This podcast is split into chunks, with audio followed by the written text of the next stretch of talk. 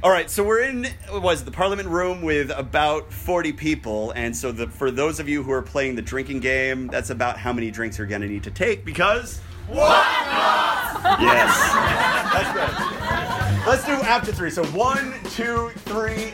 Welcome to the British History Podcast. And this is episode 264 The Lost Rebellion. I'm back. Thank you for being patient as we're away to London, and then off air, thanks to the inevitable flu that always follows London trips. But illness aside, we had a great time, and my in laws absolutely loved it. In fact, I think my new father in law is still shaking off the hangover thanks to all the drinks people were buying him at the meetup. So, well done, team.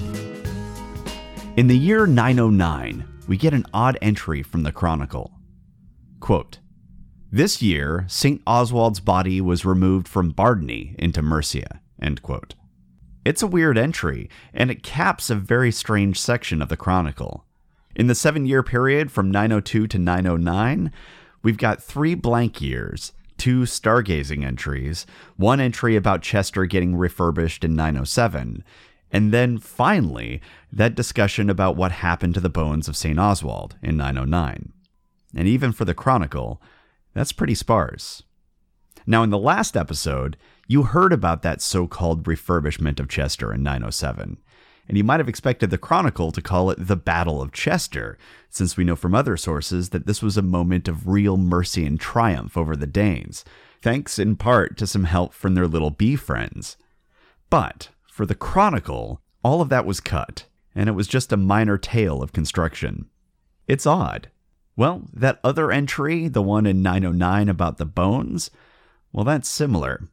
Again, the Chronicle only says, quote, this year, St. Oswald's body was removed from Bardney into Mercia, end quote. And the way the scribes put it, you can't help but imagine something along the lines of St. Cuthbert's posthumous roadshow with the monks of Lindisfarne. But as we're going to get into, there's actually a lot more going on here. Now, it's not all that strange that the scribes would be interested in the fate of St. Oswald's body. St. Oswald was a very important figure for Christians in Britain. And if you recall, we've actually talked about him in the show. He was Oswiu's older brother, the king who defeated Cadwallon of Gwynedd, and who was later defeated and killed by Penda at Maserfield. And then, because Penda was Penda, after that defeat, Oswald's body was put up on whale stings. Well, Oswald's various bits and bobs were apparently taken down after a while and then buried at Bardney. And here's where our story gets a lot more interesting than the way the scribes tell it. You see, Bardney was located in Lindsey, and Lindsey, at the beginning of the 900s, was deep in Scandinavian held territory. And yet, despite that, the Chronicle states the relocation of this body like it was some sort of walk in the northern countryside. But there are other sources, and as we dive into those sources, we see that this wasn't a simple matter of FedExing a corpse. This was a high stakes snatch and grab, and it was carried out by Anglo Saxon warriors. It signals a massive shift in policy for the Anglo Saxons. Up until this point, the Anglo Saxon wars with the Danes had been carried out on a defensive footing. And thanks to the construction of the burhs and the reorganization of the military, that was a strategy that was working. But it was also a strategy that they largely stuck to. And with very few exceptions, you'd be hard pressed to find the House of Wessex carrying out offensive wars against the Danes. Even the war that resulted in the death of the Scandinavian king of East Anglia, as well as Edward's cousin Athelwald, had been a defensive war. But here, we have the first hint that all of that was changing. Why?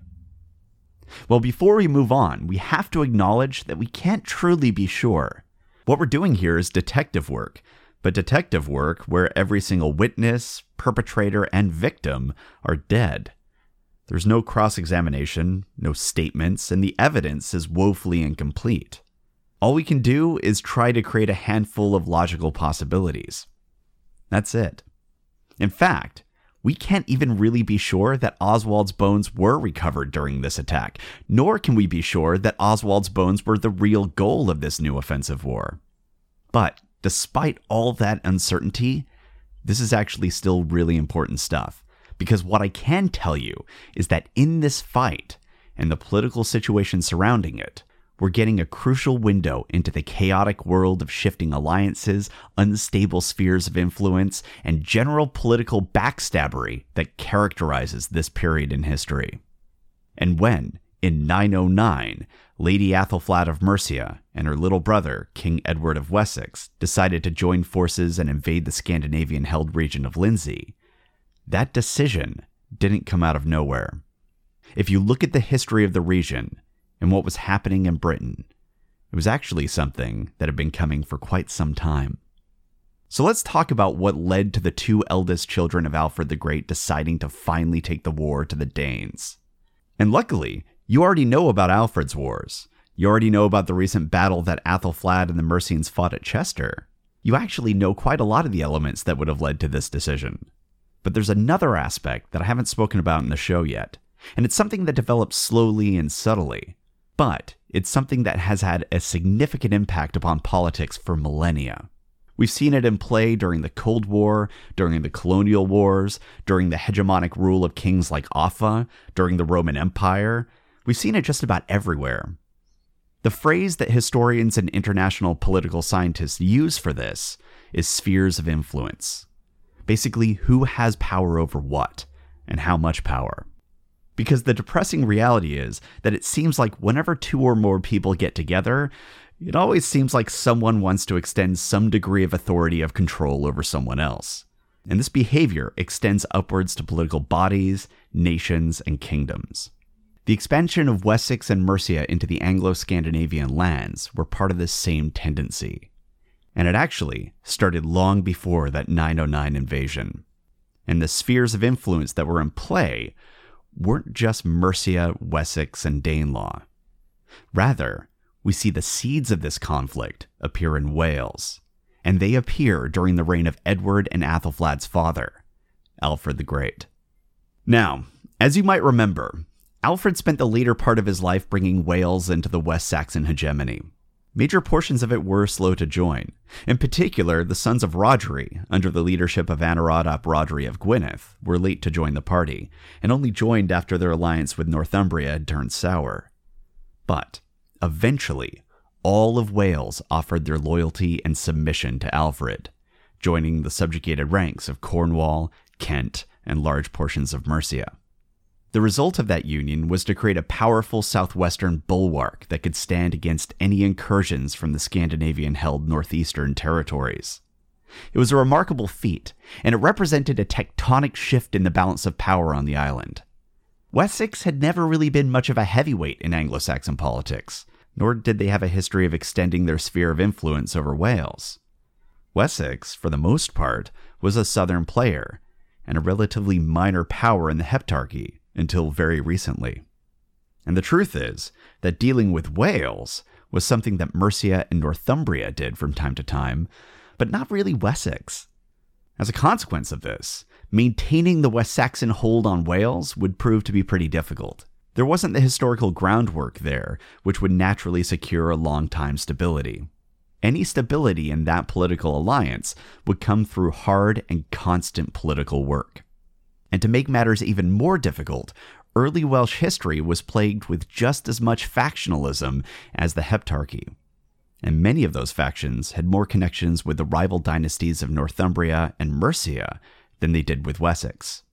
So keeping everyone on the same page would have been pretty difficult. And that would prove to have long term effects for Wessex. And this all starts with a young Mercian war leader named Athelred. His rise to power was unknown, as was his lineage. But by 881, he had replaced King Ceolwulf II of Mercia. And not just Ceolwulf, but he'd also replaced most of Ceolwulf's supporters as well. This was a radical shift for the Council of Mercia. So it's clear that something huge had happened within the Midland Kingdom, though we don't precisely know what. But in 881, we're told that Athelred led an army into Gwynedd. Now, at this point, Mercia already had power over southwestern Wales. It was already moving into those territories. But Gwynedd was in the north, and if they could defeat Gwynedd, that would bring almost all of Wales under the Mercian umbrella. Unfortunately for Athelred, the sons of Rhodri Mawr had other ideas, and at the Battle of Conway, under the leadership of King Anarawd ap Rhodri of Gwynedd, the army of Gwynedd defeated Athelred and his Mercian army. This was a disaster for Mercia. The power of the kingdom was severely shaken, and Athelred sought to retain control of what still remained, and so we're told by Asser that he ruled southeastern Wales with an iron fist. And actually, according to Asser, it was his tyrannical behavior that led to the southeastern Welsh seeking Alfred's protection. So it was so bad that the southeastern Welsh were asking Wessex to protect them from Mercia. And as a consequence, suddenly, the Mercian controlled Welsh lands were now under the control of Athelred's southern neighbor of Wessex. This was a major shift in power, and two years later, in 883, Athelred submitted to Alfred, and he became merely Athelred, Lord of Mercia. But the remaining structural and cultural power of Athelred and of Mercia wasn't lost on Alfred. And we know this because three years later, in 886, Alfred gave Athelred command over London. And that wasn't exactly a minor granting of titles. London even when it was just Lundenwic, was an economic machine. So I just can't believe that it would have been given away lightly. Furthermore, at approximately the same time as that gift, Athelred also married Athelflaed, the firstborn child of Alfred. And that too was no minor matter. So everything that we're getting about Athelred telegraphs a powerful ruler who was treated with respect by Alfred. And while that might have been because of Athelred's personal charisma and good looks, chances are what Alfred really respected, and likely feared, was the power of the long term military heavyweight of the region, Mercia. So that was the situation between Mercia and Wessex in the 880s. Power was shifting in the region, and it was shifting as a result of Welsh, not Anglo Saxon, politics. And according to historian T.M. Charles Edwards, things started to get really messy for Mercia and Wessex when King Hyfaidd of Dyfed died. Do you remember King Hyfaidd of Dyfed? He was the Welsh king that Asser argued with about taxes. The same guy that exiled Asser's boss, and probably Asser as well. But he eventually decided to agree to send Asser to visit with Alfred, and that started that whole Will You Be My Best Friend saga. That Hyfaidd.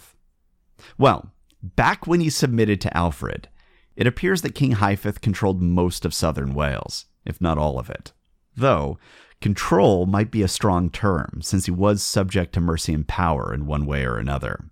That is, until that deal with Alfred, which led to a shifting of alliances.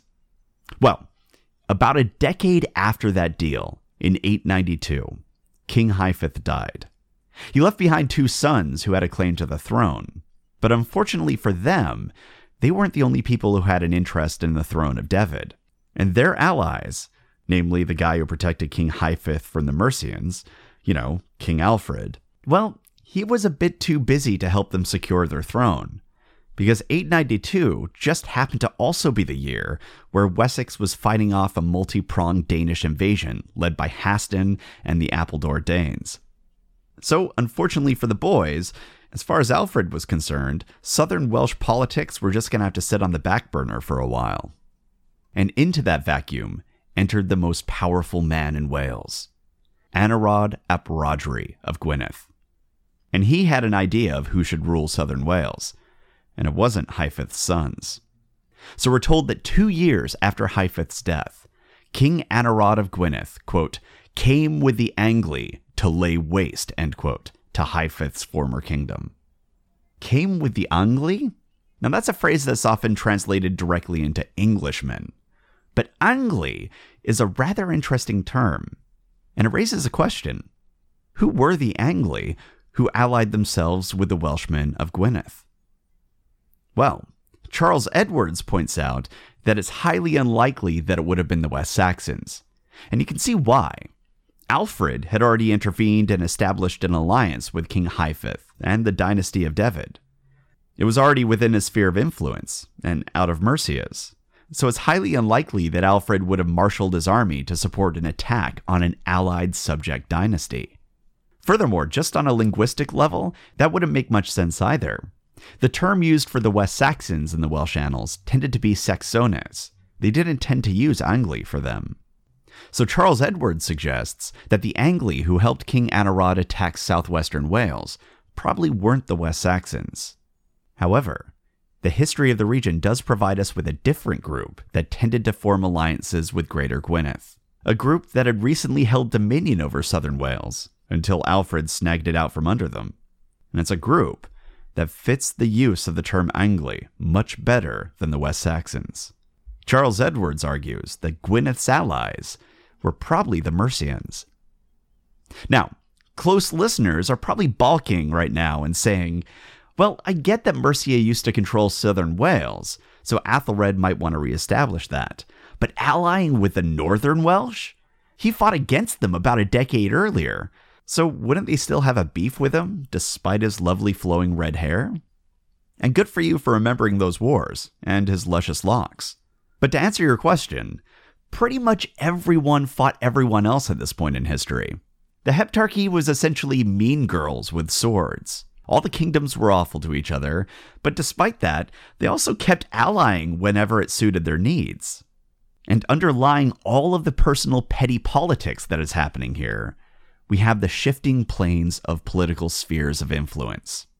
See, working with the Mercians and deepening their alliance actually would have made a lot of sense. Gwynedd and Mercia were closer. There's a history there.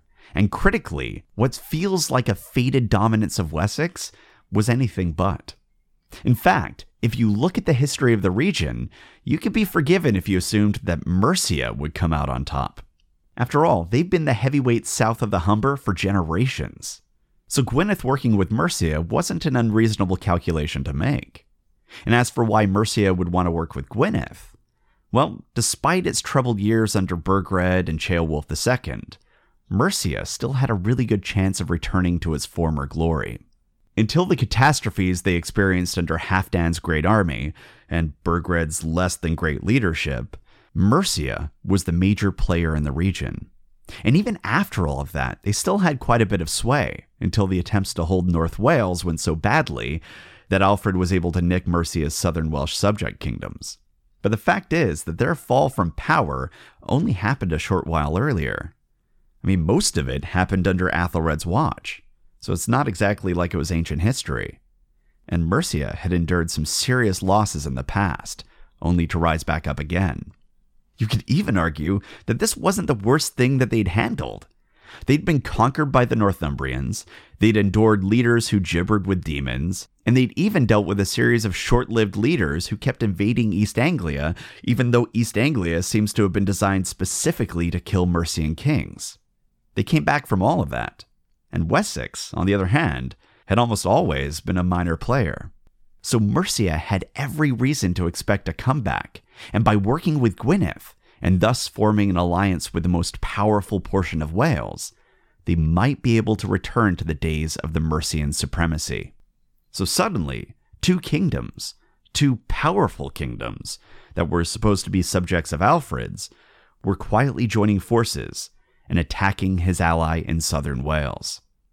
That's bad news for the House of Wessex. Already, the sphere of influence that Alfred was building over Wales was rolling back. And Gwynedd, which already controlled huge portions of Wales, was coming into the Mercian sphere. And all of this happened during the reign of Alfred, who was a particularly powerful king. Edward, on the other hand, had nearly lost his crown in a civil war against his cousin, along with his cousin's Northumbrian and East Anglian allies. So, how do you think things in Wales would go once he took power? Well, as you might have guessed, the rival factions of Wales saw their opportunity to strike while Edward was still struggling to maintain his hold on power. And in 903 and 904, the sons of Hyfaidd, the heirs to the throne of Ceredigion and Dyfed, died. And not of natural causes. They were killed, violently. In fact, the last surviving son of Hyfaidd was beheaded, which suggests that his death didn't happen on the battlefield, but rather it was a political execution, or maybe an assassination. This was a coup, and it was enacted during a time when King Edward of Wessex was too weak to do anything about it. And as for who executed that coup, well, after their deaths, the kingdom ended up being ruled by a man named Cadell ap Rhodri, and he was the brother of King Anarawd ap Rhodri of Gwynedd, the same Anarawd who years earlier had laid waste to Dyfed with his Mercian allies. And with the placement of his brother on the throne of Dyfed, his conquest of the southwest was complete. And now, the dynasty of Gwynedd ruled almost all of Wales. And because of their alliance with Mercia, an alliance that would actually continue for the rest of Mercia's history, this victory significantly expanded Mercia's sphere of influence. And so, in the early years of his reign, Edward was watching the once great sphere of influence that existed under Alfred being reduced to just Wessex, Kent, and southeastern Wales. The remainder of Wales, the kingdoms of Gwynedd, Dyfed, and Powys, were allying themselves with Mercia, a kingdom that was ruled by his older sister and brother in law. And you have to wonder how that balance of power was working out between the two branches of the family. And right at about this same period of time, we find a charter that gives us a window into this whole mess. And I also feel like it perfectly sums up what I love about the history of the 9th and early 10th centuries. In this charter, we see a confirmation of a land purchase. But what makes it important and vital for the story we're telling is what is being purchased. We read of tracts to the north of Derbyshire and to the south of Bedfordshire that were, quote, bought from the heathen at the command of King Edward and Ealdorman Athelred. Now, as Ealdorman Athelred was part of the driving force of this purchase, we can be relatively certain that the transaction happened between 899 and 911, and it was likely much closer to 899, considering how sick Athelred was in his waning years. So, in the period of time where King Edward was dealing with his cousin's insurgency, and then dealing with his cousin's East Anglian and Northumbrian allies continuing that war. In the same time that all but southeastern Wales was bucking from Wessex and coming under the Mercian sphere. And in that same period of time where the defenses of Chester were organized by Athelflaed and Athelred because of the Scandinavian warlord Ingemund and his Northumbrian allies. Roughly during that chaotic period, we're also seeing Anglo Saxon nobles under the direction of the king and the ealdormen of Mercia, buying lands in Scandinavian controlled territories, some of which was even in the famed Five Boroughs. And if this was the first time that something like this came up, I'd be giving you a lecture about how this wasn't a cultural war. But we've already actually talked quite a bit about that. And over and over again, we've seen evidence that the Scandinavians weren't out to commit genocide, cultural or otherwise, but rather they sought to settle and integrate in everything from social structures and existing aristocracies all the way down to matters of the home, like linguistics and religious beliefs. So, with that in mind, how does this charter fit into that framework? Well, for one, scholars pretty much universally agree that this charter wasn't an isolated incident. Rather, it's the tip of the iceberg, and the southern Anglo Saxon nobles were buying up land all over the Scandinavian controlled territories. And the Scandinavians, obviously, were allowing it. And as for why?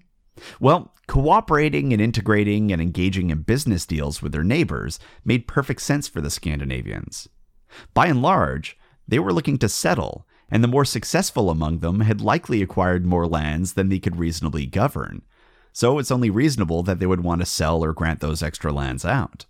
And while we do know that some of those sales went to Scandinavians, and we see the remnants of those sales in the structure of the settlements, and also in some place names, like Copeland, which means bought land in Old Norse. But we also see evidence in things like land charters that they were selling lands to Anglo Saxon nobles. And not just local Anglo Saxon nobles, but also Anglo Saxons from Wessex. And why not? Coin is coin, and one purchaser is as good as any other. But the reason why I'm bringing it up isn't because of the Scandinavian influence, it's because of the Anglo Saxon side of the equation.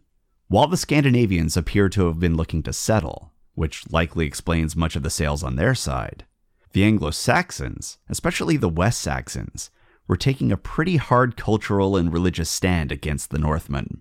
Well, at least they were in their writings. And yet, despite that, here we have this charter, and we're not hearing about some random thane buying a plot of land. We're hearing about the King of Wessex and the Ealdormen of Mercia personally directing the purchase. So, why would they be doing that? Well, because buying land in Danish controlled lands isn't all that bad of an idea if you're playing a long game. It allowed Edward and Athelred to position loyal nobles in Scandinavian controlled territory. And those nobles were then landed gentry, which gave them a certain degree of influence in the north. And that allowed them to stretch their sphere of influence. So you can see why they might have wanted to go and buy some land up there, can't you? And when you consider the shifting power between Mercia and Wessex, and the jockeying for position that was occurring in Wales, suddenly the odd language that was used in that charter makes a lot more sense. It doesn't say that King Edward was directing the purchase of the lands. It specifically states that the lands were bought, quote, at the command of King Edward and Ealdorman Athelred, end quote. So we're not reading about the king acting alone he and the ealdormen of Mercia were jointly commanding their subjects to buy lands. And that carries a pretty heavy subtext. I mean, if your dad came in and said, Your sister and I have decided to ground you, it would at least give you pause, right? And maybe make you wonder if you'd misread the family power dynamics. And considering how much material there is that carries this same subtext, including the fact that Edward is only referred to as the King of the Anglo Saxons in charters where Athelred and Athelflaed weren't present, and also considering the overt statements that we see in non West Saxon sources, like how Athelred and Athelflaed were referred to as King and Queen. Well, it's all starting to feel like version A of the Chronicle might be underplaying Mercian power, and that the Welsh annals and the fragmentary Irish annals might have been onto something. And then you have the matter of who Lady Athelflaed and Lord Athelred were. Athelred was a veteran of Alfred's wars, and he had been fighting and defeating his enemies long before Edward came into power. He was a warlike leader who carried a gravitas of his own. And as we talked about earlier, everything about Athelred telegraphs a powerful ruler who was treated with respect by Alfred. Meanwhile, Edward was new he was the chosen successor of Alfred, and Alfred certainly put a lot of work into ensuring his succession. But Edward was young. By the time that we read of Athelred leading armies into Gwynedd, Edward was just 11 years old. The gulf of years between them was sizable. And it wasn't just age, it was also the experience that comes with that age. And now, Athelred was expected to submit his mighty kingdom with a glorious history and a powerful military to the tender mercies of his wife's kid brother. Given what was happening in the margins, I suspect that was something that Athelred wasn't eager to do. And he might have been doing what Alfred had done to him all those years earlier, carefully maneuvering to politically outflank Edward and steal his allies. But Athelred was old. And now, in his later years, he was also getting sick. And as he got worse and became incapable of rule, in an unusual move for the era, his wife, Lady Athelflaed, began taking a firmer hand in the direct running of Mercia. And I can't help but wonder if she herself held ambitions for independence from Wessex. Or perhaps even dominance over Wessex. She was Alfred's firstborn, after all, and it was becoming clear that she, like Athelred, was experienced in the matters of rule and war. When Ingemund and his Northmen arrived in her lands, she followed in her father's footsteps and sought a peaceful resolution with them. And when that peace was broken, she broke them. Athelflaed was every bit her father's daughter. She was even managing her territory in ways that feel quite Alfredian. She had a network of spies watching Ingemund, and when he broke their agreement, she did what her father probably would have done. She ordered the fortifications of the old Roman town of Deva to be rebuilt and reinforced, which would serve them in that battle, but it would also prevent any further incursions from their bellicose neighbors. In fact, those fortifications are actually where Chester gets its name. The old Roman term for a fortified location, castrum, became, in Old English, Chester. And so, thanks to her efforts, the city was back to the business of its namesake. It was a fully functioning burh and part of a network of similar burhs. Now, infrastructure like that isn't cheap, nor is it easy, but it can have long term effects for the stability of the region. And thanks to Athelflaed and Athelred's efforts, Alfred's plan for Fortress Wessex didn't die with him. It was still being carried out. It was just being carried out in Mercia. Which, if you're Edward, the proliferation of military buildings and the run of successes by the Mercian Fyrd might have felt a bit like the sword of Damocles. And then you have the matter of Edward's firstborn son. If we believe the records regarding Athelstan, it wasn't Edward who was Alfred's favorite. It was Edward's son, Athelstan. And yet here we see young Athelstan being sent to live with Athelflaed and Athelred. And some scholars posit that Athelstan was sent to Mercia on Alfred's own orders. The whole thing is an odd move, made even more odd when you consider the political tensions that were lingering under the surface. So, how exactly does the guardianship of the firstborn son of the King of Wessex fit into the struggle for spheres of influence? I mean, we've all seen Game of Thrones, and we know that wards can be used for all sorts of reasons. They can be used to secure peace treaties, they can be intended to bind alliances together, they can even just be for convenient or some other personal reason. And it seems to me that if we could figure out the reason why Athelstan was living in Mercia with his aunt and uncle, that would answer a lot of questions regarding the relationship between Athelflaed and Edward. It can also explain Alfred's views on his two oldest children, and maybe even explain what Edward's plans were for Mercia, or even vice versa. Unfortunately, we're in the dark on that subject. But given the shifting politics of the region, it certainly is a curious wrinkle and it's honestly hard to know how Edward felt about all of this. I mean, it's possible that he was threatened by the growing power of Mercia, but it's just as possible that Edward was close with his sister, or maybe he found her presence on the Mercian throne comforting, or both. It's even possible that he had no problem with growing Mercian influence over Wales, because when it comes down to it, so long as Mercia was completely loyal to Wessex, whatever alliances they had would functionally be his as well. I genuinely don't know. But I do wonder if the Mercian royal couple had big plans, and all these events that we're talking about were signs of them. And if that's the case, in the end, it seems like they were taken down by something that they simply couldn't plan for health. In 904, at roughly the same time as almost all of Wales had come under the Mercian sphere of influence. Disaster struck at the Mercian court. Lady Athelflaed nearly died giving birth to their only daughter, Aelfwine.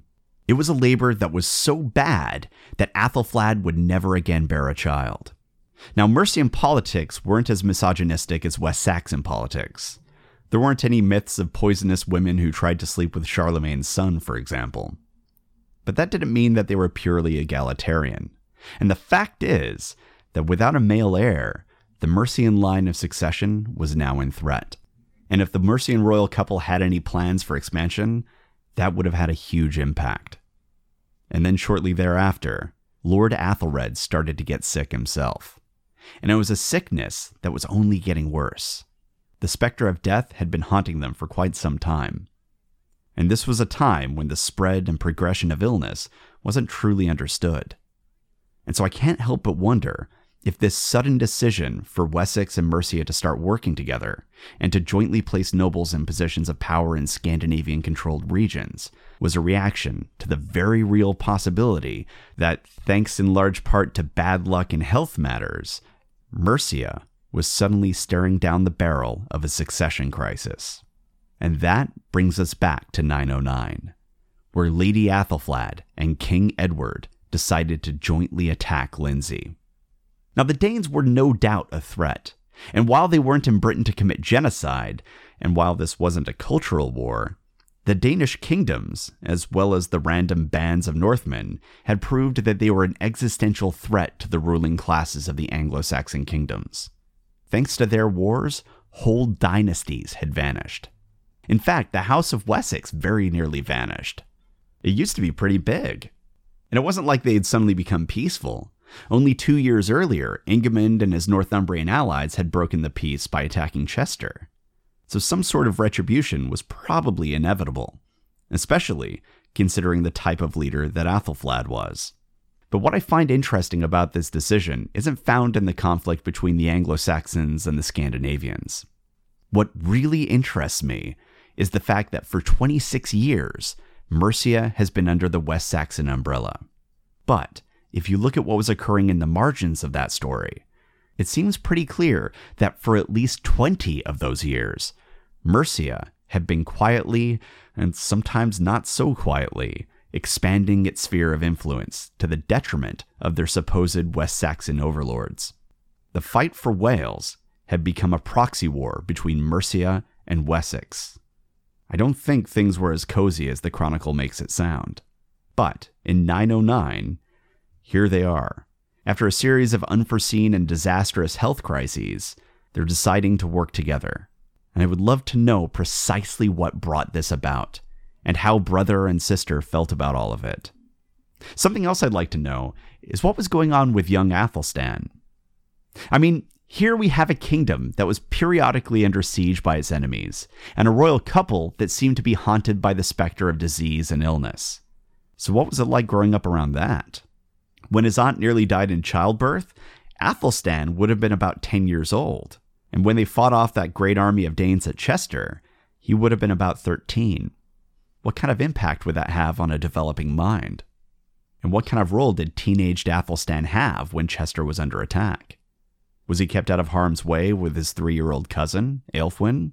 Or was he in the chambers, learning the intricacies of military strategy? I don't know. But when Athelstan returns to our story in a more overt manner, we're going to see a formidable man with a capable military mind. And so it makes you wonder what was happening during these years. Something else that makes me wonder is what kind of person was King Edward?